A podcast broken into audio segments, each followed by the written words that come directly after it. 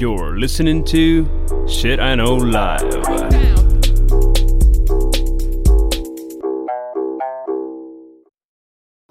Доброго времені суток! З вами ваш любимий подкаст Shit I Know Live і ми його ведучі Кріс Косик. І Діма Малеєв. Сьогодні в нас епізод 21, і ми з Дімою вирішили поговорити про вещі, які ми дуже любимо. Це є документалочки. Е, Дім, чому ми так любимо документалки? Ты як думаешь? У меня, знаешь, при подготовке к этому подкасту у меня несколько выводов сложилось. Во-первых, я думал, что мне будет тяжело набрать каких-то документалок, которыми я хочу поделиться. И я офигел, сколько документалок мне настолько понравилось.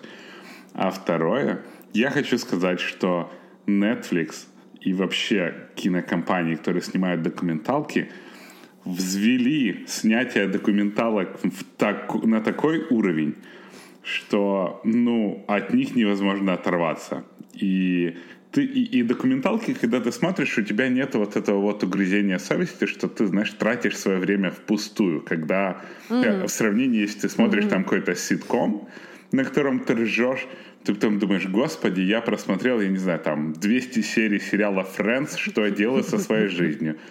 А так ты посмотрел документалку про хер знает что, и вроде бы как будто, знаешь, с библиотеки пришел с какими-то новыми знаниями. А ти що да. думаєш? Я ну, я так само е, дуже люблю документалочки через те, що е, постійно щось вчишся. І, в принципі, мені дуже подобається, тому що я коли. Ну, зараз документалки все знімають все круче і круче. Е, Але там буває, що е, ти, по-перше, не можеш повірити, що таке сталося в світі, і ти того не знаєш, і ти не можеш повірити, що це про це всі не знають. І тоді я зрозуміла, що насправді в світі є так багато історій цікавих, е, що фільмів можна не дивитися. Е, Тому, власне, я ну, я люблю дивитися документалки, бо там зазвичай якось історії мене набагато більше чіпляють, тому що, ну, знаєш, подивися ти якийсь там фільм, навіть самий там класний Матриця. да? Е, Ну, окей, прикольненько, да? але того що не було, ну, опять-таки, якщо ти не віриш в Біблію.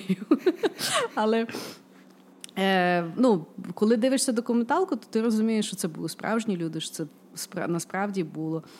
І дуже зазвичай мене такі речі надихають. І, от, власне, на рахунок надихання, мене я люблю документалки, тому що ну, вони мене якось дуже сильно надихають щось робити. Я, от, якщо в мене апатія, е, мір тлен е, і все таке, я зазвичай люблю подивитися якусь документалку і якось е, дивлюся, от людішки історично говно в них було, але вони там чого-то дергалися, щось там зробили. І мене це теж зразу е, дуже сильно надихає.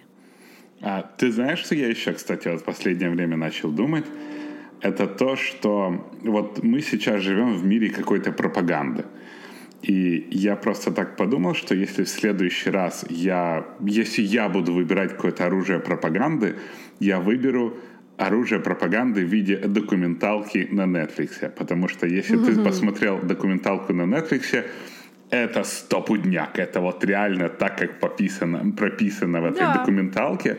Никто это не квешенает, никто не спрашивает, было ли так, не было ли так. Но вот я, я согласен, что удивляет, насколько круто начали эти документалки снимать. Во-первых, вот как историю раскочегаривают, причем могут историю раскочегарить вообще любую. От там, я не знаю, какого-то маленького клуба в каком-то богом забытом городишке до возникновения вирусов или те же самые эпидемии, вот, как вышло. Mm. Кстати, да, ти знаєш, ти мені ти тільки що поки говорив, я згадала ще одну документалку, яка в мене претендує на те, що я її згадаю на цьому випуску. І вона, власне, теж з Netflix. І дійсно, е, знаєш, як ну, от я коли тільки підросла, я зрозуміла, що е, урок історії він є найбільш такий суб'єктивний, і він дуже залежить від того, в якій ти країні вчиш історію, які в тебе підручники, яким були написані підручники, і наскільки в тебе загалом вчитель адекват чи неадекват. І власне, що е, ну я коли в дитинстві ніколи не могла зрозуміти нашу історію України, треба читати різних авторів і якось ще щось там понімати. Ну що не могли написати одну нормальну книжку, а мене тут харити. Е, І власне, знаєш, з документалками це на сьогодні от, е, історії, які пишуть там побідітелі, або знову ж таки наскільки була адекватна. Е, investigative journalism, як це. Mm-hmm. до, Ну, розслідування, да. Так, е, тобто наскільки було класно зроблено, і знову ж таки, наскільки е, автори задалися е, питанням висвітлити всі сторони там конфлікту, які вони описують, для того, щоб все-таки глядач зробив свій висновок. Або мої улюблені документалки це коли в кінці все непонятно. Тобто ти розумієш, що світ дуже не чорно-білий, е, все сложно, е, і це дуже прикольно. Но я, кстати, вспомнил, что нас на уроках истории или там на других уроках в школе тоже предлагали смотреть какие-то документалки. Но все эти документалки были какие-то, знаешь, ну реально уебищные. Ну вот хоть ты тресни. Ну, Их бо вони было- в радянському союзі знімалися, що ти хотів? Да, я- и, и их было совершенно неинтересно смотреть. А сейчас, ну просто, ну вот как мы с тобой вспоминали Чирс уже в наших топ-10, ну невероятно же круто про черлидинг. Ну да. Ну да. Согласна. Ну що, ми сьогодні з Дімою вирішили поділитися по 5 е- документалочок. І от будемо один другого вражати і розказувати, чому ми їх вибрали. Подивимося, чи в нас є е- дубляжі, і тому в нас з ним є багато запасок. Тому що я насправді, коли почала готуватися, в мене список зараз запасок довший, ніж список взагалі тих, що я буду згадувати. Тому як піде, не знаю, я ще тільки що ще одну згадала. Того давай, твій ход буде перший. Хорошо. Я не зря вспомнил про инструмент пропаганды. И первая документалка, которую я хочу вспомнить, это как раз документалка, которая преподает не самую правильную информацию, но не самую научную информацию, но при этом все за нее топят. И это, конечно же, Game Changers. Это... Ну, слушай, я тебе честно скажу. Давай, давай. Она меня... Давай, розказуй спочатку своє. Давай, она меня, честно, очень сильно поразила. Тем более, что там снимались люди, которых, ну, в которых я честно верю.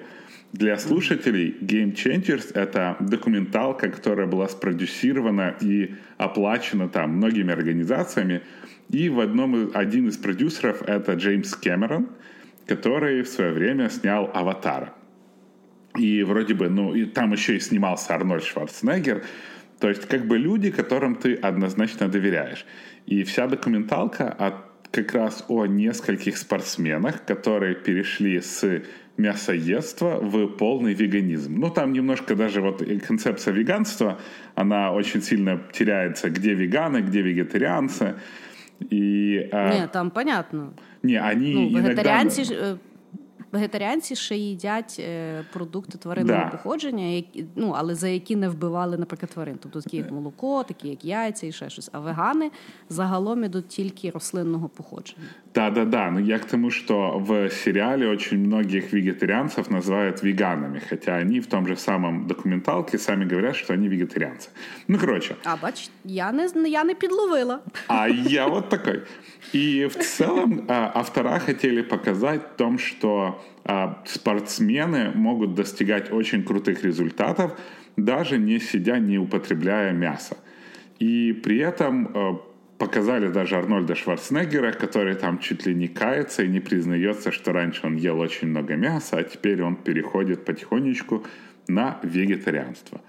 Фильм снят безумно круто. О, я после того, как его посмотрел, я сразу же, когда закрыл, короче, Netflix, я решил, надо попробовать стать вегетарианцем. Ну, то есть, настолько он как-то правдоподобно рассказывает, но потом я начал смотреть критику, потому что мне обычно, когда вот во что-то прям слишком хорошо верится, я всегда ищу а, как бы альтернативную точку зрения. И а, я прогуглил про этих спортсменов, которых там показывали. Оказалось, что это там, не знаешь, не самые сильные люди в мире, а самые сильные люди в мире в аматорском спорте, там в какой-нибудь Исландии, знаешь, куске Исландии. То есть в фильме очень много неточностей, но все это показано как суперкрасивая картинка. И плюс на меня еще очень повлияло то, что мы с тобой общались, когда я тебе рассказывал про веганство и вегетарианство. И ты сказала классную мысль, что веганство и вегетарианство в первую очередь толкает тебя правильно питаться, подсчитывать калории и так далее. А я так ну, подумав... загалом, е, загалом задуматися, з чого, типу, що таке вуглеводи, що таке жири, як їх збалансувати, як загалом собі скласти тарілку. Ну, да, да, якби заставляє думати. Да, а так как я так подумал, как бы я как вегетарианец, короче, питался, я просто жрал бы до хрена зелени и просто бы начал очень много срать. Mm. А, но в целом, как бы... Що не є погано, я тобі скажу. Тоже так. неплохо. Но, не знаешь, я, я, я не хотел бы, чтобы это стало целью моей жизни и эксперимента вегетарианства. Ага. Вот, но в любом случае, фильм мне очень зашел, очень понравился. Mm-hmm как развлекалово, и я очень был расстроен в том, что в этом фильме настолько много неточностей. Вот и все. Угу. Е, хорошо. Е, значить, е, ну, розкажу мій досвід з тим фільмом, тому Давай. що я про нього не чула. Е, Я, в принципі, давніше, ну, я якби була. Не то, щоб була схильна до вегетаріанська до вегетаріанства чи веганства, мені в принципі не дуже смакує м'ясо. Е, Тобто воно в мене довго травиться. Ну, якось е, мій маленький організм не розрахований, щоб корову травити. І відповідно, я, ну, оскільки я жінка одружена, то е, то, як я годую вдома, я не можу впливати на іншу людину. Ну, відповідно, Саня, оскільки він є професійний атлет, то йому відповідно завжди він був переконаний, що йому треба їсти багато м'яса зранку, ввечері в обід і всі діла. Ну і відповідно, оскільки мені було впадло готувати ще собі окремо, то я вже якби харчувалася так, як і він. І довший час я його не могла переконати, що є якісь замінники, або давай попробуємо, або ще щось. І тут він, власне, е, йому друзі порадили документалку, він подивився, і він мені зразу дзвонив, він каже: все, я буду веганом. Я думаю, ну, говно я вопрос. Говно вопрос. Саня якби не досліджував е- правдивість і ті всі речі.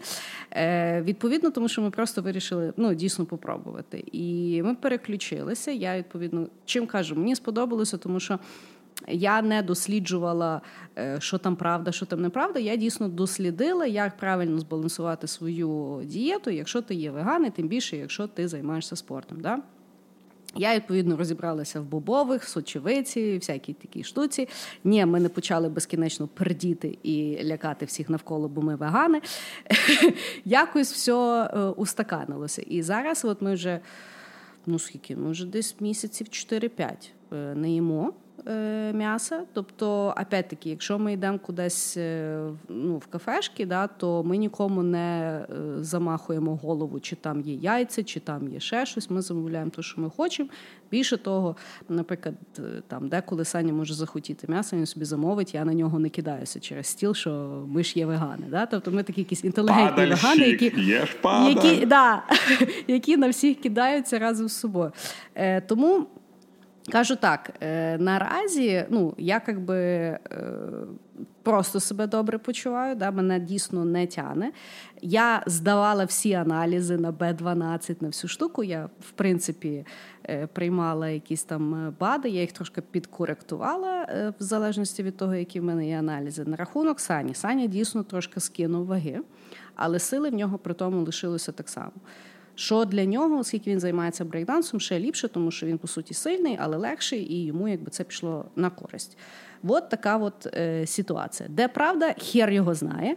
Опять-таки, чим мені сподобалася документалка, тому що ну, дійсно вона. Е, Допомагає задуматися, що а можливо є інакший варіант, що не завжди люди зжерли стільки м'яса, скільки ми жеремо. Ще ну додатково до цієї, яка мені подобається, це є е, дві насправді по харчуванню. Це перше там є Explained по Нетфліксу, загалом дуже класна серія серії, і там ну, починається загалом там щось 20 хвилин і не розказується, знаєш, там, Боже, ми вбиваємо тварин, там показують тобі весь ужас. Да? Там просто чисто математично розраховується, що якщо люди почнуть хавати м'ясо, так як хавають в рослинному світі, тому що не весь світ так їсть м'ясо, тому що це не є доступний наразі е, товар, е, то просто нам не хватить землі, де вони мають е, гуляти, срати і їсти. Ну, тобто, от просто математично не дуже є адекватно жерти стільки м'яса і пропагувати це питання питання.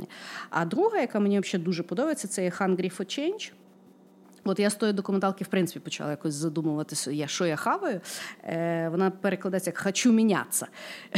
І там е, от зібрали дійсно дуже класних і топових е, ну, дієтологів, але не ті, які стараються людям допомогти схуднути, а ті, які в принципі розбираються в дієті людини, як потрібно харчуватися.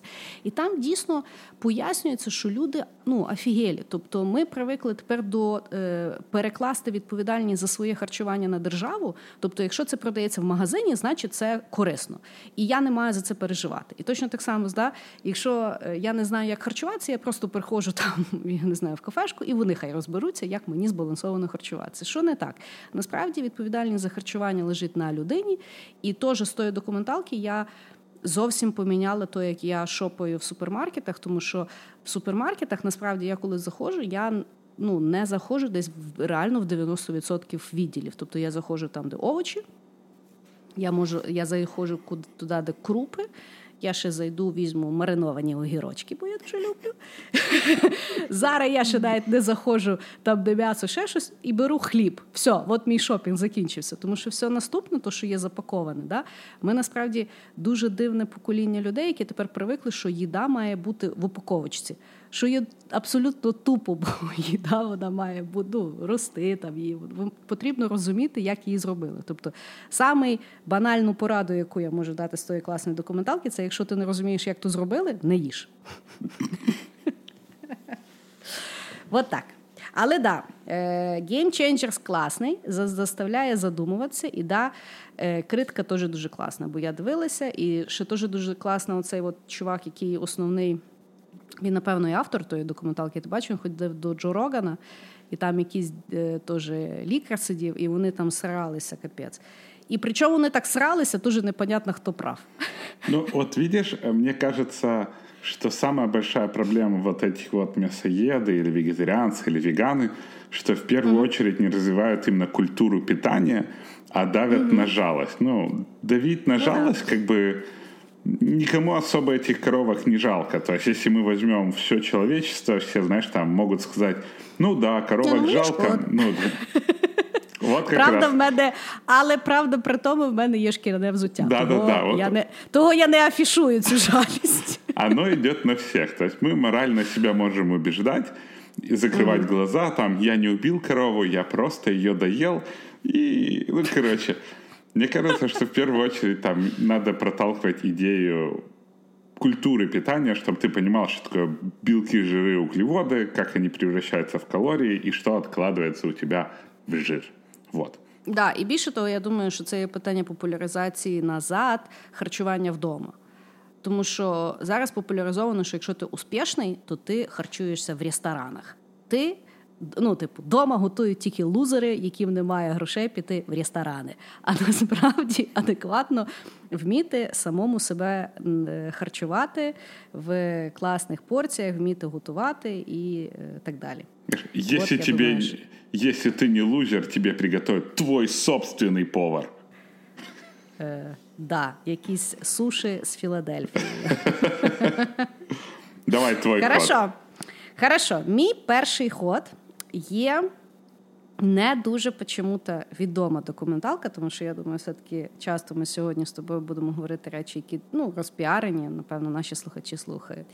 Я, як завжди, вирішила ну, виключитися. Ну, понятно. І мій перший ход це є е, світова серія, яка називалась Up. Її придумали в Британії в 64-му році. Ідея загалом Серйозно, 64-й год. Окей. Ну, ну я не про нього буду, я зараз заведу. Значить, в мене ж сторітелінг. Що ти за людина така? Значить, в 64-му році в Британії придумали формат. Взяли 14 дітей і вирішили, що вони їх будуть з 7 років знімати кожні 7 років. І відповідно спостерігати за тим, як в них мінялося життя. І загалом От вони знімали протягом 56 років. Тобто вони людей з 7 до 56, якби чи як тут менше. Ну, не важно. Тобто е, дуже класно вони за ними спостерігали. І відповідно, оскільки в той час е, ну, не було якби дуже багато ідей, то е, ці серії знімалися по цілому світу. І в 90-му році зняли в СССР. Значить, є е, серія документалок, які називаються Рожденні в СССР. Їх можна подивитися в Ютубі, спокійно гуглиться. І є чотири серії. Перша знята, коли їм 7 років в 90-му році, коли тільки почалася перестройка. Наступний, відповідно, знімається, коли їм 14 років в 98-му. Це після того, вже як розпався Союз і всі ті приколи 90-х. Потім їх знімають 21 в 2007-му, і остання серія була знята 20, в 2012 році, коли їм було 28 років. Це є геніальні вообще серії, тому що настільки цікаво спостерігати. Е, це таке, знаєш, е, е, ну ти спостерігаєш за судьбами людей. От як вони, от які вони були діти, і як в них взагалі все склалося. І там дуже класний цікавий мікс. Тобто там є в якоїсь дикій глушині в Росії, ну от як село російське виглядає, там, значить, одна така жінка Марина. Вона з багатодітної сім'ї священника. Потім з того самого села взяли якогось малого, який там такий, е, ну просто пацик. Да? Потім, значить, таких дітей взяли з Петербурга, деяких з е, Москви, взяли одного малого з дитячого будинку в Сибірі. Е, Андрій його звали. Потім, значить, взяли якихось е, брата з сестрою, які якраз от в 90-му році, в перший е, в перший рік тих документалок, вони виїжджають в Ізраїль, бо вони євреї, а в СССР жорсткий антисемітізм. Значить, взяли так само. Двох дітей з Грузії, один грузин, одна дівчинка, просто росіянка, але живе в Грузії, і одного типа з Киргизстана. Значить, в сім років ти дивишся, вони всі такі класні, няшні, а там ще близнята якісь, ну неважно, там теж, напевно, 14 дітей. І е, вони в 7 років їх просто питають, наприклад, що таке перестройка? Знаєш, і в 7 років дитина тобі розказує. Питають, ким вони хочуть стати, що вони взагалі думають. Взагалі дуже класно знято, тому що їм всім задають такі дуже дорослі питання. Знаєш, і і вони всі мають на на, ті ну, на ті справи якісь там думки. Звісно ж, в першій е, серії всім розбиває серце малий Андрій, який живе в дитячому будинку, тому що це є дуже така світла дитина, класна дитина.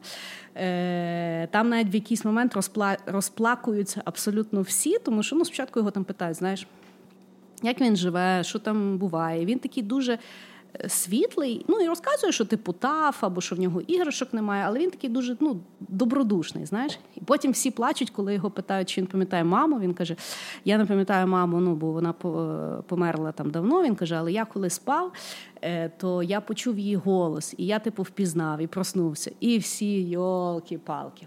Значить, виходить ця документалка, її всі дивляться. Через сім років знімають наступну серію в 98-му році. Вже дуже цікаво, тому що вони всі тінейджери. Хтось там став хуліганом, хтось там став репером. Ну знаєш, як там один малий год, да. Да, там коротше малий живе в Москві і читає реп своїм котам. Це ну це просто може всатися. Знаєш, е, там ну дуже за ними всіма цікаво спостерігати, а, а того. Андрія, значить, слухає. Понятно, що всі побачили, розплакалися, розчулилися, і його почали е, хотіти всиновити. Його, значить, всиновила сім'я в Америці. Його, власне, знімають, він живе в Америці, тінейджер, такий ну, дуже там е, симпатичний молодий е, хлопчинка. І, значить, все то знімається, знімається, але потім виявляється, що всиновили його якась кончена сім'я, де мамка там якась е, дуже строга, постійно його щемить, і, е, в принципі, вони вже вирішують його, ну, типу, віддавати. І він там такий, знаєш, теж знедолений. Значить, потім в 21 вже показують, і потім виявляється, теж завдяки тої документалки, вони тому Андрію допомогли, що інакша сім'я його взяла, і вже вроді все було окей. Ну і коротше, дуже цікаво загалом спостерігати, тому що в 21 е, всіх жизнь взяла своє. Знаєш? Коротше, чим мені дуже подобається до документалки? По-перше, Е, дуже цікаво спостерігати, знаєш, за чимсь життям. І в якийсь момент е, ти не можеш повірити, блін, ну та ж людина така була, як же ж сюди розвинулося? А ну ніхто не знає, як як хто буде виростати, в кого які там інтереси. Е, той тіп, який читав реп своїм котам, потім міліціонером став. Знаєш, ну в 28, я тобі скажу, що дуже цікаво. Ти на них дивишся, їм вже таке враження, що під 40. Вони всі дуже такі потаскані життям е, тих декад, так сказати. І загалом, знаєш, їм дуже ще класно, бо їм постійно вертають питання, які їм задавали в 7 років. їх питають, як воно знаєш, ну як насправді життя склалося. Дуже цікаво, тому що ти ж понятно, що завжди на себе якось накладаєш. І ти теж, якби мені здається, спокійніше до себе ставишся, спокійніше ставишся до того, знаєш, е, от я ж спланував, треба якось зробити. І просто ще мені здається, нам дуже цікаво дивитися, тому що тих дітей знімали в дуже цікавий період часу. Вони народилися в СССР, потім, значить, їх там всіх поковбасило, да, е, виростали в 90-х. Ну, е, мені загалом дуже дуже імпонує. Тому всім раджу. І знову ж таки, вона безкоштовна на Ютубі валяється. Єдине, що треба інвестувати десь 6 годин своєї житті. Але дуже дуже затягує. Правда, під кінець воно таке сумнувати, бо знаєш, як дивитися в 7 років, коли там няшні діти щось говорять, і по в 28 вже щось там, знаєш, реалії життя люди зрозуміли. Ну, воно якби так іде вниз, скажу так. Але дуже занімательно. Знаешь, такая версия Гарри Поттера, потому что я помню, mm-hmm. я когда начинал читать Гарри Поттера, ты читаешь, он же, ты же подсаживаешься на него, от него невозможно оторваться. Ты Да-да. читаешь первую книгу, там все весело, ла-ла-ла, детки какие-то. Седьмая часть, там, короче, готов к обороне, кто-то с кем-то воюет, кто-то кого-то втихаря убивает. Да. И... Да-да-да. Да, это, наверное, очень интересно посмотреть альтернативный взгляд, знаешь, там, где-то в параллельной вселенной, в которой живет какой-то вот человек, ну, в те же времена и в те же потрясения, как и у нас с тобой. Ну, і це знову ж таки, знаєш, воно оскільки е, ну, воно давніше знято, тобто там немає того бажання знаєш, е, створити якийсь цікавий сюжет, або е, якось їх там всіх підчесати, знаєш, або ну, тобто там видно, що нема сценариста. Вони реально просто людей питають, як в них життя складається. Ну, бо формат такий. Я думаю, що того в 2012-му зупинилися, бо потім їм сказали, ні ні ні ми ми далі не не продамо той піпець. Но это же самое интересное, знаешь, неприкрытая жизнь. Всегда хочется посмотреть замочную скважину. Да, вот, вот такую я вам замочную скважину дала. Давай тепер ти. Хорош. Зачитывается. Особенно, когда ты начала про 64-й год. Окей, мой ход. Давай. Э, я не знаю, или это попсовая документалка или нет, но... Я думаю, да. Ну, скорее всего, потому что у меня, знаешь, вкусы такие. И... Ну, и тем более она на Netflix. Ну, давай. Я хочу заметить документалку, которая называется «Don't fuck with cats». Я ще не дивилась. И это... Вот я тебе сейчас буду спойлерить. Давай. Давай. Я, я насправді і не плодувала, судячи з трейлера, а. того розказуй. На самом деле это достаточно интересная история о том, как интернет может даже какую-то простую, может быть не самую приятную историю развернуть и объединить кучу людей. А документалка рассказывает про видео, видео, которое появилось о том, как какой-то персонаж, эм, грубо говоря, душит двух котят. Ну, то есть до смерти? Да, не самое приятное. Ой. Это очень сильно возмутило какую-то определенную группу людей, и они решили объединиться для того, чтобы найти этого человека. Мені цікаво, а яка група людей не розізлилася від того? Ну, знаешь, можно там разозлиться, а можно собраться и начать делать свой инвестигейшн. Ага, окей. И как они собрались, как они по кадровке разворачивали а, значит, все это видео, где они там нашли какую-то пачку сигарет, они увидели там в каком-то месте а, розетку, начали географически определять. Потом там вышло еще одно видео, они прохавали гораздо больше информации. Они уже наш... А что в другом видео было? А, ну, тоже что-то с котами. А, он игрался с этими мертвыми котами. Потом он выпускал видео про то, как он скармливал питону кого-то котенка. Ну, короче... Ой, да, ну, то есть а, и они искали этого маньяка. И группа там в какой-то момент у них была огромная группа, там 40 тысяч человек, и они сказали, 40 тысяч человек, такой балаган, ничего невозможно. То есть они сделали публичную группу investigation ов, а потом приватную группу опять на этих 10 человек. Они... Там, напевно, диванні експерти дуже сильно Ой, допомагали investigation. Да, да, там самое жуткое, что они реально нашли этого человека, нашли какого-то персонажа, который по странной причине чем-то похож внешне на меня. Но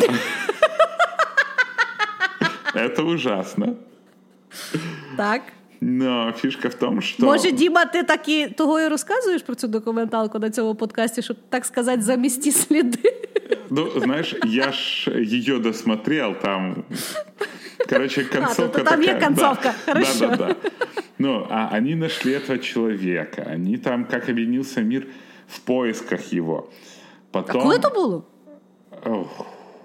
Десь от зараз? Не, ну это было несколько лет назад. То есть Ага, окей. Ну, фишка в том, что э, меня очень впечатлило, что где-то в Нью-Йорке есть группа байкеров, таких агрессивных, знаешь, которые ездят и спасают животных от хозяев, которые к ним плохо относятся. То есть они реально такие брутальные и злые. И потом все окончилось тем, что вот этот вот парнишка, он сделал свое финальное видео, а потом сказал, что следующим будет человек. И потом выходит, естественно, видео, где он убивает человека. Они уже... No. Да, потом он его там распилил по кускам и отправил в правительство Канады в кучу мест. Причем чувак реально голову отправил там обычной почтой, и ее доставили. вот, и э, как оно все вот это вот крутилось. Потом, знаешь, нашли этого чувака. Там его мать присутствует. Тоже у нее берут какое-то интервью. Показывают фут. А мать знала? А, он там тоже с три короба нагрузил на эту мать. То есть чувак, который это все делал, он настолько вперед продумал, он там до того обращал... Он был геем, и он э, был как бы э, геем-проституткой, и я не знаю, как назвать. Короче, он занимался проституцией, и при этом... Ну, так і назвати. Що ти боїшся, господи? Слушай, Беллейди! Ти так акуратно прямо навколо тоста. А я уже, знаешь, это запуганность. Ну, Мы с тобой 8 марта про это поговорим, помнишь? Хорошо, да. Вот. Но фишка в том, что он был настолько вот это все предусмотрел, что он даже в прошлом, он начал обращаться к разным адвокатам, рассказывать, что у него есть там какой-то любовник, который заставляет делать его плохие вещи. И там, знаешь, столько зацепок, столько зацепок. И по концовке оказалось, что тип тупо косплеил там какой-то свой любимый фильм. э, «Основной инстинкт». Ну, но вообще очень интересно смотреть, как они все раскорочивали, как они все это рассматривали, как они все вот... Ну, и, и фильм, знаешь, как вот эта вот документалка, которая держит тебя все время в напряжении, как хороший Таша. сериал. Когда, знаешь, там, ну все, вроде бы ничего не известно, вроде бы дело зашло в тупик, и тут оп, пошло вверх. И как эти люди опять мотивируются и опять начинают искать этого человека. Божечко. Слухай, ну інтернет страшне місце. Это конечно. да. Не знаю я, що додати. Я, звісно. Ну- Ну, я, я бачила про ту документалку, я, власне, поняла, що я з, з трейлера поняла, що там буде щось е, темно. Рішила не заходити. Но ты знаешь, это документалка, которую я лежал, смотрел и так злился на этого чувака. Там шесть серий. И это шесть серий, которые я его просто Божечко. так не любил. Прям кошмар. Я поняла. Тобто, висновок цивільні люди можуть збиратися і для добрих справ. Это да. Мгм. Ну, хорошо, хороше. Хороше. В мене насправді далі е, теж підуть нетфліксівські віщички, але в мене є запаски, того я ще можу поміняти свою думку. Хорошо, друга це є документалка, яка в якийсь момент е, дуже сформувала мої інтереси е, щодо теології сучасних релігій. Значить, е, да. Так, Значит, давай потихонечку. э, Что такое теология? Ну, це вроді вивчення релігії, ні? Давай ми зараз. Ну, Давай, що ми з тобою, як, як не в Джо Рогана. Давай ми загуглимо. Е, давай ти гугли, а я буду розказувати. Договорились. Хорошо. Значить, е, я подивилася е, документалку, яка називається Going Clear, або в перекладі називається Наваждення. Це є документалка 2015 року, яка розказує і пояснює людям, що ж таке саєнтологія. Одна на сьогодні з найпопулярніших е, альтернативних вір від мейнстріму, які проповідують в більшості країн. Значить, е, відомим саєнтологом є Том Круз. І тому... Е, І Мадонна, вроді, да? Ні, Мадонна не, не є. А, у нього кабала там і ще щось. Да, да, да. Значить, відповідно, е, документ. Ну, я до того тільки чула, що таке там саєнтологія. Я не знала, що є там якась проблематика в тій саєнтології. Ну, типу, люди там собі товчуться та й товчуться. Я точно знаю, що в будь-яких великих містах, куди я приїжджала, я завжди бачила церкву саєнтології, хоча я навіть не розуміла, що воно таке. Але я думала, боже ж ти милий, ну хтось там вірить в одне, другий вірить в друге, що я буду загалом розбиратися. І тут появляється документалка, якось вона мені зачепила око, думаю, ну подивлюся. І, в принципі, це є ну, одна з найцікавіших документалок, які я взагалі дивилася, тому що вона є дуже класно сформульована. Тобто е, пояснюється, і що ж таке та саєнтологія, і хто автор саєнтології, і загалом потім переноситься в сучасний світ, в чому є проблематика значить, саєнтології, і як е, церква експлуатує своїх людей. Значить, загалом як придумалася саєнтологія? Саєнтологія доволі нова релігія, яку придумали десь в 50-х. Значить, був такий тип Елрон Хаббард, який був письменником. І йому на той момент, ну, тобто він не був дуже успішним письменником, і він писав в журнальчики. На той момент якраз розвивалася science fiction дуже сильно. І в тих журналах платили за слово. І відповідно, ну чим більше ти навалив, е, тим більше тобі заплатять. І в нього дуже класно получалося навалювати. Да. І він насправді, як виявляється, він ну я не знаю, чи по сьогоднішній день, але він е, має е, ну, займає там кни, книзі рекордів Гіннеса перше місце по кількості написаних книжок. Тобто говорять, що він коли е, писав на своїй печатній машинці, то що в нього аж під туди капав, і він от далі валив. Значить, він. Дуже багато, значить, пише отих от книжок, і в якийсь момент він, значить, е, вирішує, що він е, дуже сильний е, психолог і психіатр, і загалом розуміє природу людської душі, і пише книжку, яка називається Діанетика. Тобто, в принципі, в ній він ем, придумує ну, трошки версію. Психотерапії, але ще використовуючи типу магнітні поля. Тобто він придумав пристрій, який щитує там якісь там біомеханіку тіла. Ну, В них є там своя термінологія, вони там е, е, не буду в неї углублятися, але ідея є така, що значить, сідає аудитор перед людиною, яку потрібно, якби, ну, якій потрібно допомогти. І та людина тримає дві такі желізні банки в руках ну, по суті, замкнене коло, як на фізиці в лабораторії. Да? І є, значить, якийсь пристрій, який о, е, стрілкою просто показує там, е, є проблема, нема проблеми. І, значить, аудитор просто починає задавати питання, там, що у вас було в дитинстві, або що там, як ви себе почуваєте, або що там, що там. Е, І відповідно, коли пристрій починає показувати, що щось нехорошо, задача аудитора правильно розкопати, що ж в тої людини ще там сталося. І по суті, по його теорії, що якщо правильно проробити у цей негативний досвід, він перестає ну, тобою володіти, і тобі стає легше. Тобто, в принципі, психотерапія дуже мало чим займає, чим відрізняється, але вони настоюють, що всі психіатри шарлатани вони стараються людей тільки присадити на медикаменти, а оця от штука є справжня. Така дуже цікаво забігаючи релігіозна гештальт-терапія. Так, і причому забігаючи наперед, дуже цікаво, що він спочатку вислав ту книжку психіатрії, ну там десь в інституті психіатрії, щоб вони її долучили до офіційного якогось там вивчення. Ті йому сказали, що ти ніхіра не шариш, ідете своєю діанетикою. І він після того почав е, говорити, що значить всі психіатри шарлатани. Забігаючи теж наперед, він виявляється був дуже хворою людиною. Під кінець свого життя він реально шизанувся, але ну всі казали, що він просто дуже ексцентричний. Значить. Він е, відповідно в якийсь момент він розуміє, що щоб заробити багато грошей, ну діанетика стає дуже дуже популярною книжкою. Ну і він думає, треба ж е, наращувати капітал. І він на основі тої книжки починає придумувати релігію, саєнтологію. Ідея саєнтології є то, що людина має собі максимально допомогти стати найкращою версією себе, тобто стати дуже класною людиною, і таким чином вона допомагає всім навколо, тобто вона спасає світ.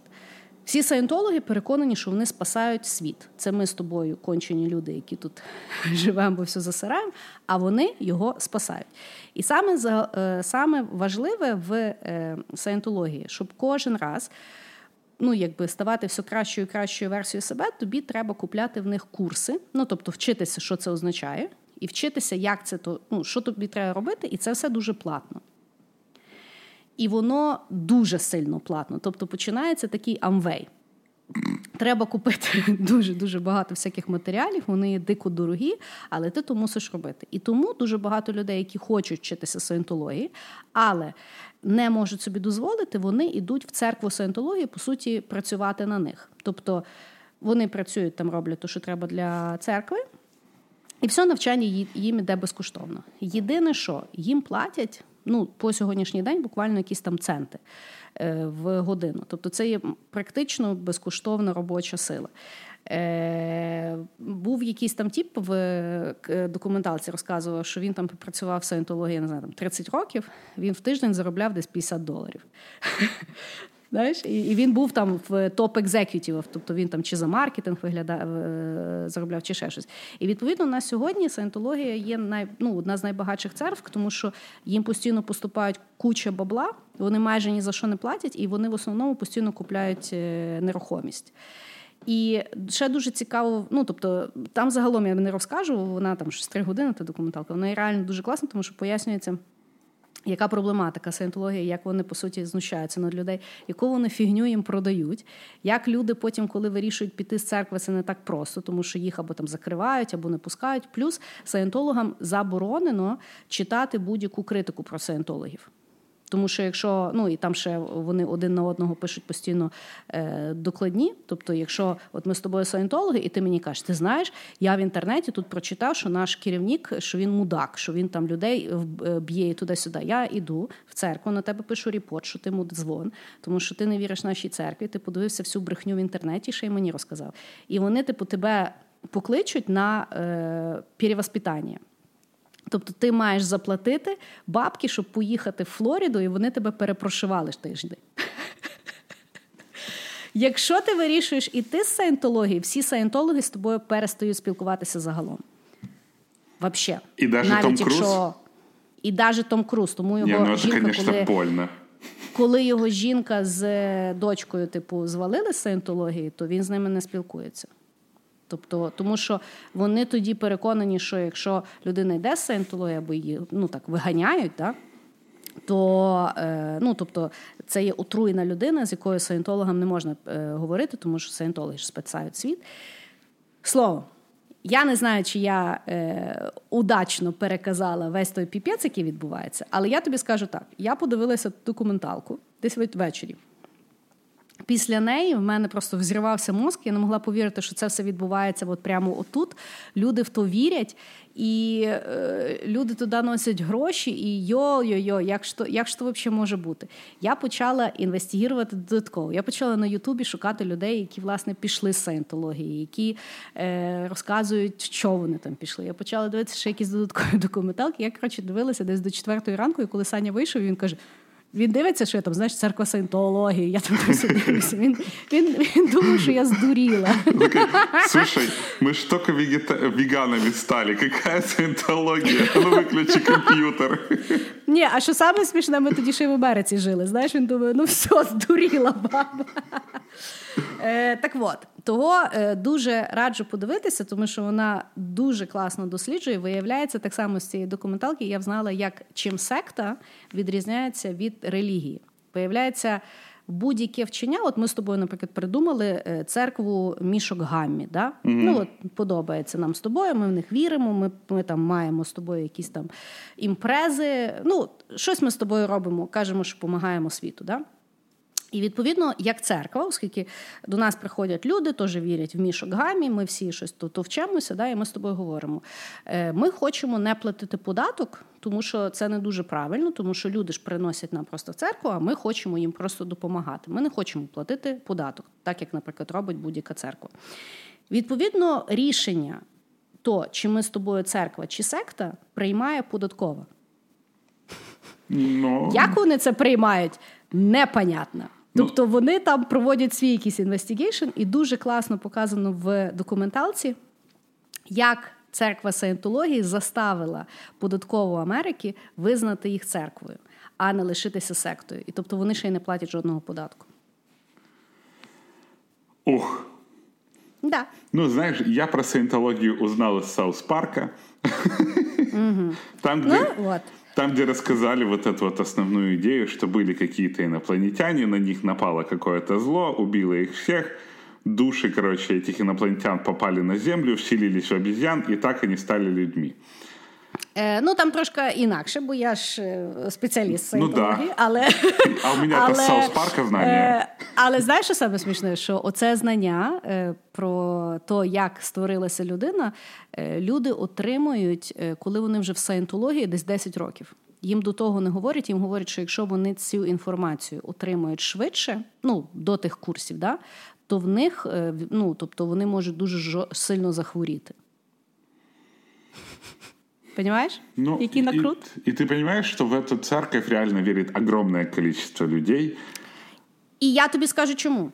Тому що насправді в саєнтології чим класний маркетинг. Він розрахований не так, як в більшості релігій зовнішньо. Да? Тобто в більшості релігій людина має вірити в якесь там божество, і відповідно таким чином е, старатися себе поміняти, щоб то божество сказало, що все буде хорошо. В саєнтології вона дуже класна, тому що всі люди егоцентричні. Да? І саєнтологія розрахована, що ти постійно розбираєшся з собою, ти постійно в своїй голові, ти постійно в своїх емоціях, ти постійно себе типу покращуєш, розумієш? І насправді там ще дуже багато. Ну чого люди е, зацепляються в саєнтологію, тому що на початку. Їх вчать дуже класним е, речам, тобто їх вчать, як комунікувати, е, як, наприклад, там виступати там чи ще щось. Тому насправді воно в Лос-Анджелесі так підхопилося, тому що більшість навиків, яких вони вчили людей, вони дуже допомагали акторам отримати роботу. Знаєш? І відповідно, знаєш, перший рік ти не вчиш оцей от весь бред. Ти насправді перший рік дійсно вчишся, як менеджити життя, як свої фінанси вести, як взагалі з людьми працювати. Знаєш, ну тобто такі дуже дуже практичні якісь там скіли, і вони в них накачані. Ну, така знаєш, е- школа Іцкака Пінтусєвича на стероїдах, да? перший рік іде. Тобто людям людей качає. Це вже потім вони, знаєш, залізли в ту церкву, в них вже там вся родина, всі діла. Вони вже якби кучу бабла туди спустили, і е, тут, знаєш, їм на там 10-й рік говорять оцей от весь бред, в який виявляється, треба вірити. І вони думають, ну може там далі, бо там ще далі є сім рівнів, знаєш. І, і вони думають, ну може там чуть далі буде по- поярче, знаєш. Того насправді це ну, хороша розводілова. Словом, дуже раджу подивитися. І я насправді після тої документалки дуже загалом е, задумалася за релігію, знаєш. Але е, я не буду це палити, бо ми це розкажемо в наступному епізоді, який, власне, буде присвячений релігії. О, Я Да. уже, знаешь, этот, начинаю гореть. А, а ты говоришь, что этот создатель был безумным человеком. Видишь, безумный, Да. безумный, а какую секту э, или религию-то и построил. К слову, Ну, може, це, може, це, власне, знаєш, і треба бути ненормальним, щоб придумати релігію, в яку всі повірять. Тут не знаю, не придумувала. К слову, теология и богословие это одно и то же. Это изучение. О, бачиш? Наука по изучению Бога. Грубо Бачиш, говоря. трохи щось знаю. Трохи щось знаю. Ну да, shit we know. Давай, що в тебе далі? Хорошо. Я не знаю, или ты слышала про эту а, документалку. Она, я бы не сказал, что самая популярная, но она называется Ларри Чарльз, Чарльз Dangerous World of Comedy. Ні. Короче, э, Ларри Чарльз — это вот человек, который, в принципе, снимает вот эту документалку. И у него была идея в самом начале, он рассказывал, что вот, ну, мы все живем, да, там стендап, э, все смотрят стендап, и это вроде бы круто. Богатые люди там или обеспеченные люди приходят в стендап-клубы и смотрят, как люди пробивают себе там дорогу в карьеру великого выступателя, да, великого стендапера. И он говорит, ну вот мы привыкли это в Америке, да, где зародился стендап, там, в Британии. А он решил снять про стендаперов в э, опасных частях мира. И э, он поехал в, в Ирак, в Афганистан, э, в Ливан, в еще какие-то жопы мира, где рассказывает, что вот люди там комедией и юмором, они пытаются поддержать моральный дух людей, каким, ну, насколько это все влияет. И он был в какой-то африканской стране, по-моему, в Ливане, если это африканская страна. Короче, где-то там возле Сенегала. И у него вышла возможность, ну, кроме того, что он говорил там со стендаперами, и стендаперы рассказывали, какие ужасы там. Ну, вообще, ты просто представляешь, что человек в таких условиях должен шутить и рассмешить людей. І, а, Ну, і це, напевно, доволі небезпечно, бо можна пожартувати. Не очень небезопасно. Причем эти вот там mm-hmm. рассказывали, вот в этом Ливане он как раз встретил двух женщин, которые как раз были стендап-комиками. Ну, во-первых, oh. ну, то есть, типа... Э, talk about феминизм. Да, у девчонок вообще hardcore level сложности там, да. Mm. И они там рассказывали, что их какой-то генерал вызывал э, выступать, и кому-то и что-то там не понравилось, он просто застрелил человека, которому не понравилось, как он пошутил, то есть в реале. Но самое жуткое было в первой серии, где у него была возможность поговорить. Э, я не помню, как звали чувака вот полностью, потому что это там длинное африканское имя, но его назвали генерал голая жопа, то есть General Butt Naked. И почему его называли? Потому что во время вот этих вот африканских войн, а там же постоянно кто-то с кем-то воюет, нам просто не рассказывают про это. Mm-hmm. Он э, брал своих солдат, большинство из которых были неповнолетние Э, они, Ой-ой-ой. они обдалбывались наркотой и голыми бежали, короче, воевать, атаковать, там, разбираться со всеми. И они верили, что вот это вот, то, что они голые, то, что они под наркотой, у них как бы power shield есть такой, который пули не берут. И этот тип рассказывает, вот понимаешь, он берет а, интервью у этого человека, а, этот, а он рассказывает, тогда я там тех убивал, тех убивал. То есть у чувака over там тысячу подтвержденных убийств. А, плюс он был там тираном, он был каннибалом. И когда с ним наконец-то разорвались, его поймали, на него, а, ну, начали, ну, тот в Гаге с таким человеком разбираться. Mm-hmm. А в Гаге сказали, а мы хер знает, что с ним делать. Ну, типа, у нас такого вообще еще кейса не было. То есть он, он же не понимает, что он вообще творил. И это у них mm-hmm. принято так нормально. Он там в ранге Иисуса какого-то был. Ну и то есть Гаага отказала проводить суд над этим человеком, потому что они просто не знали, как общее законодательство можно применить на э, тирана африканской страны. И что, вони його просто відпустили? Да. Прикинь? Кошмар. И вот он Кошмар. сидит в этом э, Ливане, и он просто рассказывает, что а я сейчас нормальный человек. И чувак просто, знаешь, такой стоит, толстенький, такой, рубашки какой-то обычный. Такое чувство, что он водитель автобуса. И он говорит, ну да, я делал плохие вещи, но сейчас я познал Христа.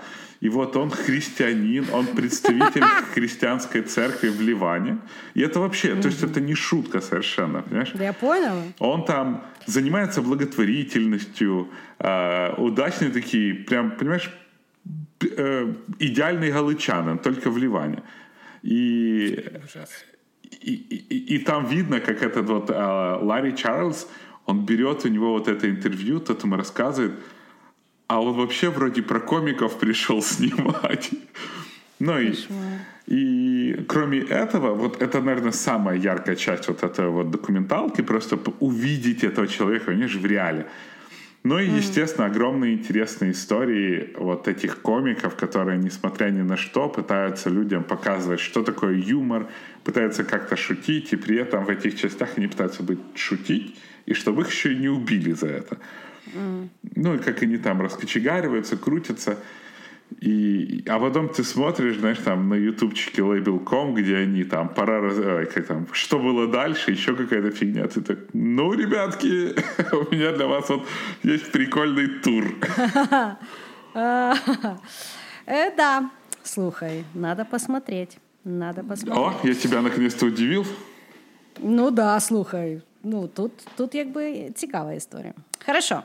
Значить, в мене наступна документалочка це Wild Wild Country, яка перекладається Діка Діка страна, яка розказує про історію відомого Ошо, ну, книж, mm-hmm. книжечки, якого всюди продаються, е, до того, як він, власне, став Ошо. І розказують просто неймовірну історію, яку, коли ви подивитеся, ви не можете повірити, що ви про неї ніколи не чули. Значить, е, самого Ошу, виявляється, звали Пакуан Ражніш. Е, він, е, коли був ну, молодий, да, він постійно сидів в себе вдома і розказував загалом свої, свою філософію, філософію нової людини про те, як людина має розвиватися. По суті, ті думки, які він розказував, вони були дуже новітні для того часу, і в принципі вони резонують навіть і сьогодні. Е, в нього була теорія нової людини, яка є вільна, як вона думає, що вона не тільки є, е, ну що вона не тільки є духовна, але вона є і матеріальна, і про то ну загалом в нього було дуже багато цікавих філософій. Відповідно. По-перше, в самій Індії до нього дуже багато людей приходило, і в основному це були інтелектуали, які його слухали, і які ну, вірували в його філософ... філософські е, думки, і відповідно почала розвиватися течія тоді, коли власне почали приїжджати люди з-за кордону, дійсно його послухати. І е, в якийсь момент він побудував свій ашрам в Індії, і туди дуже дуже багато людей почало приїжджати. Вони відповідно почали. Робити нормальні бабки, тому що люди приїжджали, привозили свої доляри, свої ну тоді ще євриків не було. Але для Індії це були дуже великі гроші. І загалом е, сама сутність документалки починається в 80-х, тоді, коли вони розуміють, що в Ашрам вже приїжджає стільки людей, що вони туди в принципі не поміщаються. Додатково е, місцева влада не дуже любить е, Пакуана, тому що ну, він проповідує не то, в що вірить мейнстрім Індії. Ну і по суті їх починають вижимати. І він тоді дає завдання своїй секретарці, е, яку звати Ма Анан Шіла, щоб вона Пакуана перевезла в вільну країну Америки. І, власне, це є сутність документалки. Значить, вони виявляються, купляють в Орегоні по сусідству з типом, який придумав Найкі. Вони купляють ранчо величезне ранчо, ну тобто таке тисячі тисячі тисячі квадратних метрів. І це, по суті, пусте ранчо, на якому вони придумають, що вони побудують нове місто по філософії Пакуана. Це, ну, по суті, мені здається, що в нього було таке самобачення, як в Жака Фреско. Uh Так, проект Венера, тобто побудувати нову, е, нове місто і в ньому показати, як взагалі може функціонувати людство, якщо воно живе по адекватним якимсь таким Е, законам. Відповідно, оскільки більшість людей, які фоловали Паквана, були інтелектуалами, там дуже багато було дійсно видатних людей. Тобто вони дуже швидко зібрали архітекторів, зібрали, ну тобто вони з сухої землі за буквально рік побудували місто з дорогами, з своєю системою там комунікацій, своєю системою е, там вони штучні озера зробили. Коротше, е, зробили свій. Ну, вирощували свої продукти. Там дуже дуже загалом цікаво, як вони взагалі будували то місто. Ну і коли вони побудували то місто, дуже багато е, приїхало тих людей, які е, були в Ашрамі. А їх було дуже легко побачити, бо м, вони всі мають носити червоний одяг. Тому що це є колір е, восходу сонця, і ну от так вони радуються життю. І по суті, в Орегоні е, таке от Ну там показується село, таке, знаєш, як я не знаю. От село, в якому живе 40 людей в Америці. От от таке mm-hmm. місто. І вони, значить, починають афігівати від того, хто приїжджає і що вони мутять. Більше того, е, послідовувачі Пакуана вірять в не вірять в подружнє життя і вірять в вільний секс. Тобто ще й всі шпіляються між собою. І, звісно ж, е, справжні американські християни для них це було неприємлемо, що в них є такі сусіди. І розказується документалка протягом наступних чотирьох років, як вони воюють між собою. І як вони, тобто як ті е, ражніші стараються обійти або е, максимально використати законодавство для того, щоб тих, типу, наїбати, що а що ви починаєте? От у вас в Конституції отак написано. Ми так і зробили. Знаєш, а ті ж не знають, ті починають на них з вилами йти. Знаєш, загалом дуже дуже цікаво, і в кінці виявляється, е, власне. Е, ну, Їх там всіх посадили, тому що вони там теж потім почали дуже сильно адаптувати закони Америки під себе.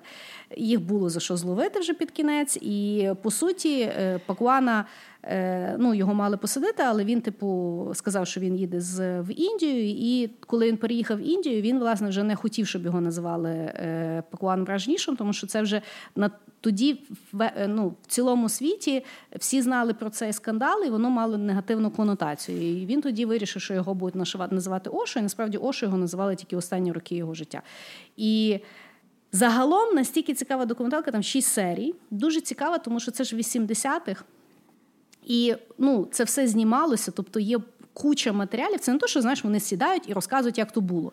Тобто вони розказують, як то було, але постійно вставляються реальні матеріали з того часу. І тому дуже цікаво дивитися, тому що знімали зараз і 80-х, тобто 20 років пройшло. Ну, сидить людина, яка розказує, що там було, і її зразу показують в новинах, як вона там давала якусь прес-конференцію або як вони там щось робили. Загалом, ти коли дивишся, ти не можеш повірити, що таке взагалі було. Ну, це дуже цікаво. Е, І е, ще дуже цікаво подивитися, тому що на початку, знаєш, як воно ще дуже класно знято, бо воно враховує абсолютно всі сторони конфлікту. Тобто ти в якийсь момент дивишся і дивишся, ну дійсно люди в класні речі вірили. Знаєш, вони побудували дуже кльове місто. Е, їм там чітко було жити. Знаєш, такий бернінгмен на стероїдах. Mm-hmm. Тобто всі собі класно ну, типу, мутили, всі були шарящі люди.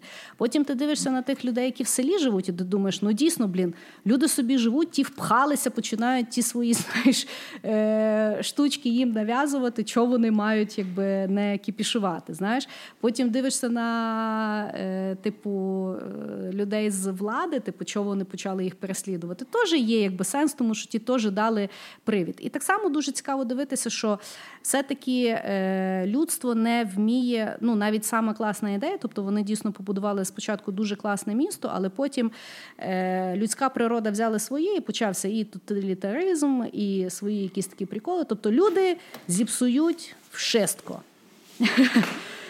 Е, От так. Тому дуже-дуже класна документалка. От Зі всіх, мені здається, що це є моя любима. Я її вроді навіть два рази дивилася, вона настільки крута. Ох. Да. Ну, мне вообще-то, знаешь, очень нравятся документалки про какие-то закрытые комьюнити, которые пытаются mm-hmm. построить город мечты, и все это похоже на какой-то там коммунизм, на самом деле, там, знаешь, с высоты, mm-hmm. но с э, полностью доступным сексом. А, той же самий... Але я тобі скажу, в тих не було комунізму. Ми, от, от тут я дивилася, да, і я ще потім там гуглила додатково. Я би туди поїхала. Я тобі серйозно кажу. Ну, вот, там, там люди щось знали. Слушай, ну вот тот же самый Жан Фреско в своем вот проекте Венера. Но он строил киберкоммунизм, знаешь, где денег нету, ну, все да. работают во славу общества и нашей коммуны. Ну, коротше, все. Ну, але погодься, комунізм він в теорії це хороша тема, просто вона на реалії людини ніяк не накладається. Понимаешь, коммунизм хорошая тема, когда у людей нет амбиций. Знаешь, у, все, у людей... Да. А амбіції є у всіх, і все це портиться. Да. Да, да, да. Ну я ж кажу, що людська природа вона просто зіпсовує абсолютно всю класну ідею, як було і в даному випадку. Але Е, от кажу, я от коли дивилася ту документалку, в мене було враження, що от типи це був е, прототип Бернінгмен. І тому Бернінгмен існує тільки місяць, тому що вони знають, що через що через місяць почнеться яка та херня. І вони то діло все розбирають. Ну, Бернінгмен ж взагалі почався із-за того, що мужика баба бросила. Ну, тут все так започинається. Та да. Білейді, білейді. Давай, що в тебе далі? Хорошо, фестивальне так фест... Я... Нет, ладно, не буду я Fire Festival. Уж больно. А в мене є. А, а в мене є. Я уверен был, что Давай, он рассказывай. будет. Я не буду его. Ну, хорошо. На предпоследнюю документалку я неожиданно хочу выбрать не Netflix, а я хочу очень сильно порекомендовать документалки, которые делает Юрий Дудь. Я считаю, что в плане документалистики, которая очень близко к нашей культуре, пускай даже он россиянин и снимает про Россию, но мне кажется, она очень близка э, нам, потому что у него вот две документалки, которые я сейчас вспомню. Первая — это «Колыма», ну, кроме того, что это про мою родину, а, во-вторых, это про именно саму... Ты смотрела, кстати? Нет. Вот он рассказывает про Колыму, про, знаешь, архипелаг ГУЛАГ, про угу. советскую власть. То есть э, я, ну, я, я там слышал, мама рассказывает, о, вот в Советском Союзе что-то там было прикольно и так далее. А потом ты слушаешь, что вытворял Сталин, и ты вообще mm-hmm. не можешь понять, какого черта кто-то вообще про Сталина говорит, потому что, ну, хрен знает, кто был хуже, Сталин или Гитлер. И mm-hmm. он там, меня очень сильно впечатлило, когда рассказывала женщина, под, которая была дочка Королева, я не помню, как была фамилия мужика, он был чувак, который спроектировал э, ракету, который вот первого человека, вот Юрий Гагарин, mm-hmm. вышел в космос, и вот он спроектировал эту ракету. И mm-hmm. она вот рассказывает, что вот его взяли и отправили в, в архипелаг ГУЛАГ для того, чтобы он там собирал золото, потому что там на Колыме огромные золотодобычи, золотые резервы, ну и туда всех людей, кого попало, отправляли, виноват, не виноват. И вот она, и отправили там ее отца, этот отец практически погиб в этом ГУЛАГе из-за того, что их там не кормили, знаешь, болезни, холод, не самая приятная вот, вообще среда. И Дуч ее как бы спрашивает, ну вот, а как вы относитесь к Сталину, который отправил вашего вот ребенка, вашего отца? И было видно, что в Советском Союзе настолько этих людей зазомбировали, что она как mm-hmm. бы понимает, сколько горя он, Сталин принес ее семье, но она ничего плохого не может про него сказать. И это мне mm-hmm. настолько объяснило огромное количество людей, которые, знаешь, Советского Союза, которые вот такие типа зомби-ленд такой жесткий, ну что там действительно зомбировали и продавали какие-то идеалы. Ну и вторая его документалка, это про ВИЧ, а, который рассказывает про состояние ВИЧ-инфицированных в России, про то, как люди не понимают, что такое ВИЧ, про то, как, знаешь, как это стигма, стиг, стигма вот этого вот ВИЧ, который, знаешь, там заразный и тому подобное, насколько вот, как медицина шагнула вперед и тому подобное.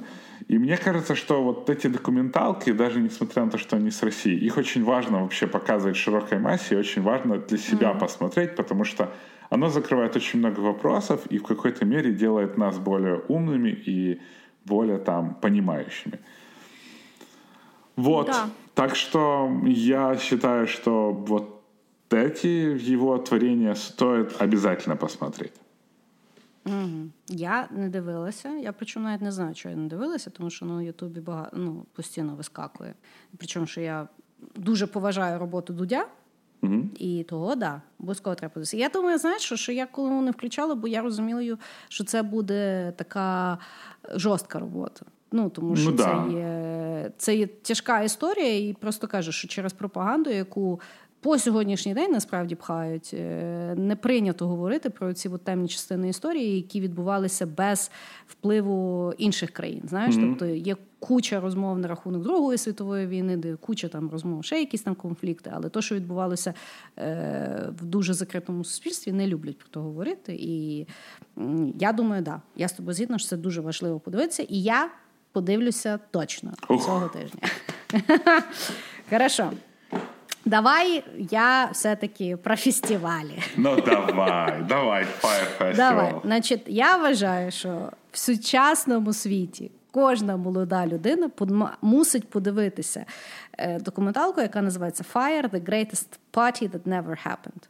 Е, вона є, звісно, на Netflix, але я впевнена, що її можна знайти будь-де в будь-якому yes. перекладі, які, які, в принципі, будь-яку документалку, бо їх ну, настільки викладають спокійно, просто бо, бо мені здається, що всі ми хочемо, щоб люди стали мудріші, а вони навіть безплатно то не хочуть зробити.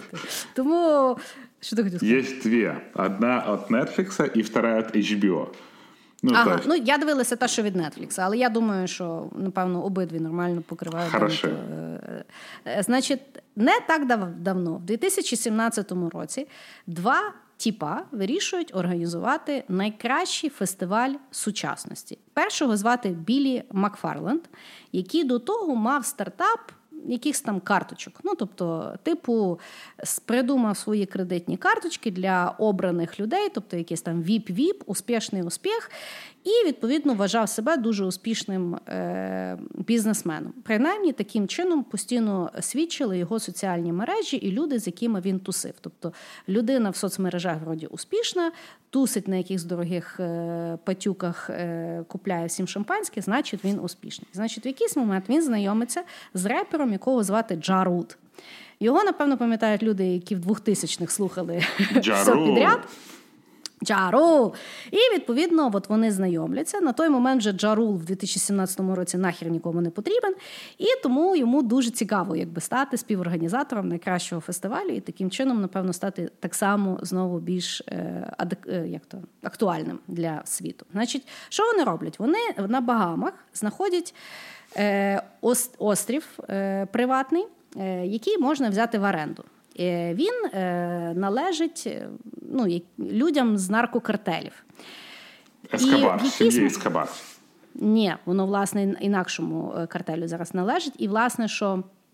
Вони сказали, що той острів ну є байка, що він належав Пабло Ескобару. Да. Але вони власне постійно стараються відійти від тої асоціації і здали тим ребятам острів з одною е, умовою, щоб вони в промоматеріалах ніде не згадували, що цей острів колись належав Пабло Ескобару, бо вони стараються відмитися. Якби.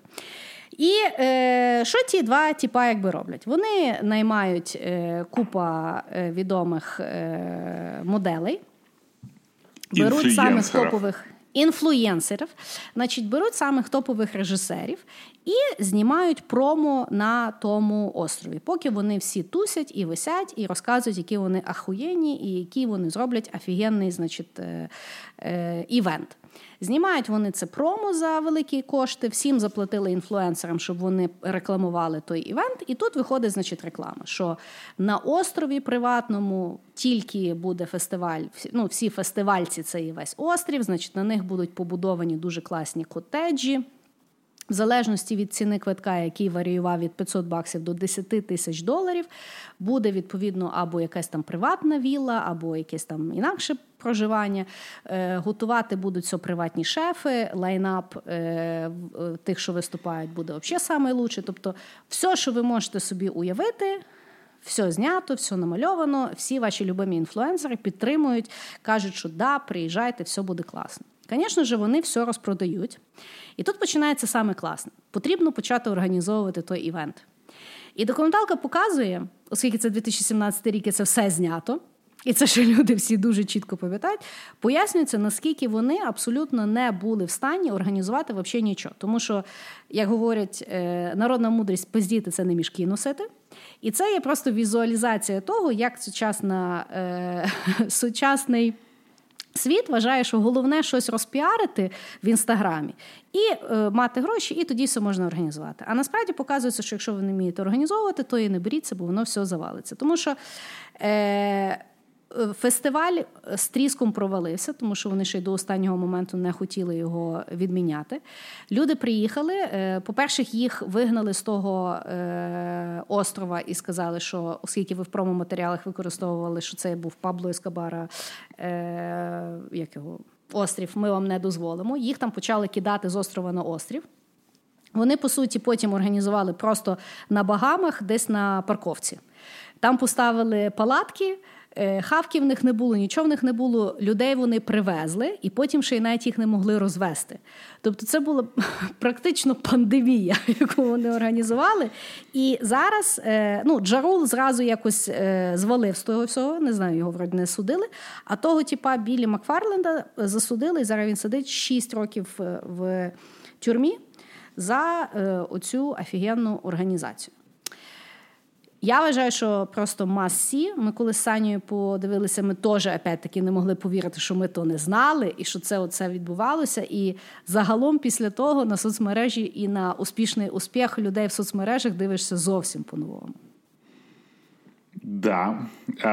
Там еще стоит, знаешь, мне кажется, упомянуть, что там были совершенно чудесные актеры. Не, не актеры, а люди, которые в этой документалке, особенно тот тип, который занимался организацией, его попросили... То, якому сказала пососать? Да. И он такой, и я пошел. Вы понимаете, на что я был готов ради фестиваля?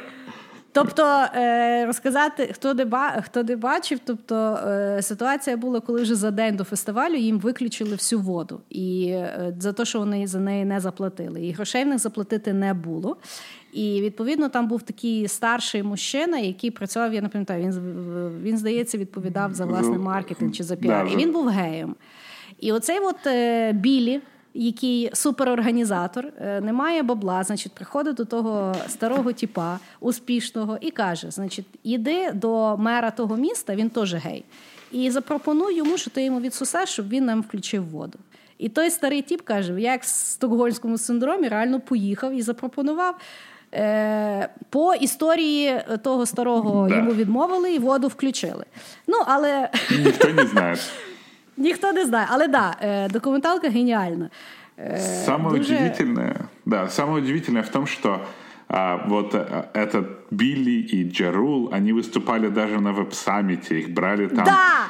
Да. да, какую-то Q&A-сессию, они там рассказывали это все, как они используют со- социальные медиа для того, чтобы организовать и донести какой-то месседж, вот это вот все-все-все. И ты просто понимаешь, что эти инфлюенсеры, это вот все, это такой, короче, обман, что все просто да. деньги.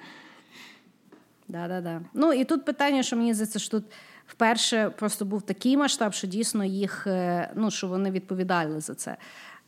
Більшість таких речей відбувається щодня, і просто суми грошей не настільки великі, і можливо. Е, оскільки це не відбувається в Америці, навіть ніхто якби не займається тим, щоб знайти тих людей. Тому що от навіть зараз, да, от ти заходиш в інстаграму, там е, дарують машини, квартири, поїздки, ставки на спорт. Чи чи, чи то потім відбувається, чи то повне відбувається, ніхто ж не знає. Головне, просто інфлюенсери прорекламували, руки вмили і все. І що найцікавіше з тої документалки, от всі ці інфлюенсери, яким заплатили за рекламу, їм нічого не було. Ну, ну да. Тому що вони кажуть, ну а що, нам заплатили, да, ми з'їздили на острів, знялися в рекламі, потім її розклали. Все. Тобто з них навіть нічого е, не візьмеш. Е, Що теж вопрос. Кстати, ты знаешь, а, а еще одна история есть. Там была вот эта вот женщина, которая, у которой был Боревич. И она вроде как всех кормила, потому что ей потом пообещали заплатить, и она там влетела а, да. дофига денег. И после этого фильма был сбор денег, и ей люди собрали, вот после выхода документалки, ей люди собрали что-то около там двух миллионов долларов просто за то, чтобы она там не закрывала свою кафешку. Mm. Но еще интересно, yeah. эта документалка реально повлияла на меня. Потому что я тогда работал в одном стартапе, и мы вышли в бету, вышли в релиз, и мы нанимали SMM-агентство, которое должно было раскочегарить нам эту нашу аппликушку. И вот за два дня до того, как мы подписываем контракт, выходит этот Fire Festival, все смотрят, и все SMM-агентства увеличивают цену на 30%. Потому что этот сериал показал, что SMM-агентство может продать что угодно. Ну, и да. мы такие, а, а сумма была огромная, потому что у нас там было SMM-агентство, которое делало рекламу для Virgin, то есть там было несколько миллионов долларов контракт, который внезапно увеличился на еще несколько миллионов, миллионов долларов. Тобто добра е, ця історія не навчила нікому. Вообще. Ну, я поняла. Ну, хорошо. Давай. Давай останню з твоєї. Хорошо. С твоего списку. Как наши слушатели уже знают, я достаточно интересуюсь бэкграундом, бэкстейджем э, индустрии для взрослых. И потому я сейчас... Ой, я знаю, как это будет. Я хочу порекомендовать именно три, потому что я не знаю, какую выбрать. Первое — это Hot Girls Wanted. Это документалка mm. про то, каким образом нанимают девчонок, как они попадают в индустрию и что они делают. И оказывается, что вот попадают в индустрию, блин, сотни тысяч девчонок — а популярности добиваются там 2-3 и, и все благодаря Твиттеру. Кем? Кем это про вебкам, как живут вебкам-модели, как они развиваются. И я посмотрел, у них на студии техника гораздо круче, чем я свои влоги снимаю. Так что я ж Це так, понятно. Ніфіга Що там тобі знімати? В них там ракурси. Ну, прости. Ну да, и второе, то, что я очень сильно э, удивился, насколько порнография вытаскивает технологии, и в данном mm. случае Internet of Things, который первый был нормально применен не где-то там в агротехе, а именно в вебкаме, когда там платят mm. деньги и какая-то штучка вибрирует, к примеру. И, конечно же, я не мог обойти мимо то, что ты, скорее всего, знаешь, mm. After Porn Ends. Это да. отличная а, документалка про жизнь порнозвезд, которая после того, как их перестали снимать, и как оно у них у всех mm-hmm. заканчивается. И, наверное, это самое интересное, потому что, ну, ты понимаешь... Житево. Да, это очень жизненно, и то, что кто-то уже после того, как перестает снимать, не имеет совершенно ничего. А кто-то вкладывает там в развитие, кто-то вкладывает в социальную помощь для женщин, которые снимаются в порнографии. Их, кстати, несколько, и каждая берет там каких-то легенд прошлого, которых даже я застал еще. Ну, то есть, когда, грубо говоря, ко мне пришел хороший интернет, я еще застал, как некоторые звезды снимались. Ага. Вот. Тобто вони тобі як рідні були, коли ти дивився. То знаешь, как этот, как к бабушке в деревне вернуться. Ты сказать, а, Ні, знаєш, такие ти... воспоминания. Чуєш, ніби прийшов на зустріч однокласників.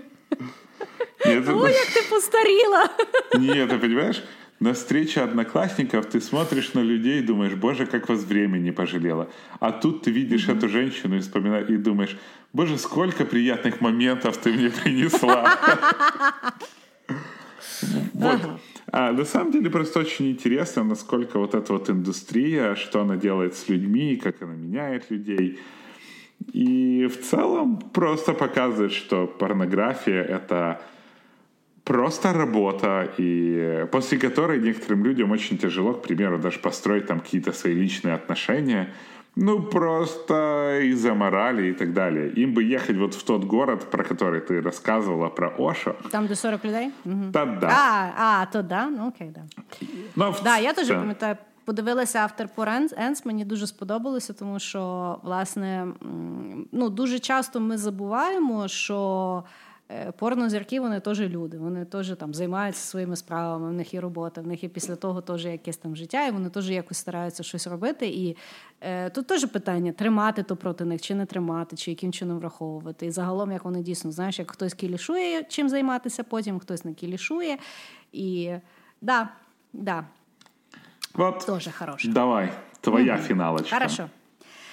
Ну, насправді, е, взагалі вибрати було дуже тяжко, тому що, понятно, що є класні там е, документалки про. Е, от ми з тобою крайм зовсім не, не, не, е, не той. Хоча це е, дуже класні документалки. Я там дуже люблю Джинкс, дуже люблю Аманда Нокс. Майндхантер. Але Майнхантер теж класний, так. Да. Я е, насправді е, ну, я вибрала інакше. Я дуже люблю музичні документалки, тому що вони зазвичай, от, якщо ми говоримо, що якісь надихаючі, то от музичні надихають як нічого, тому що музика загалом сама по собі це є така субстанція, яка на, ну, найкраще е, допомагає запам'ятати якийсь період свого життя або, в принципі, згадати свої якісь емоції, позитивні чи негативні. І тому, е, власне, з всіх класних музичних документалок я вибрала не е, давню.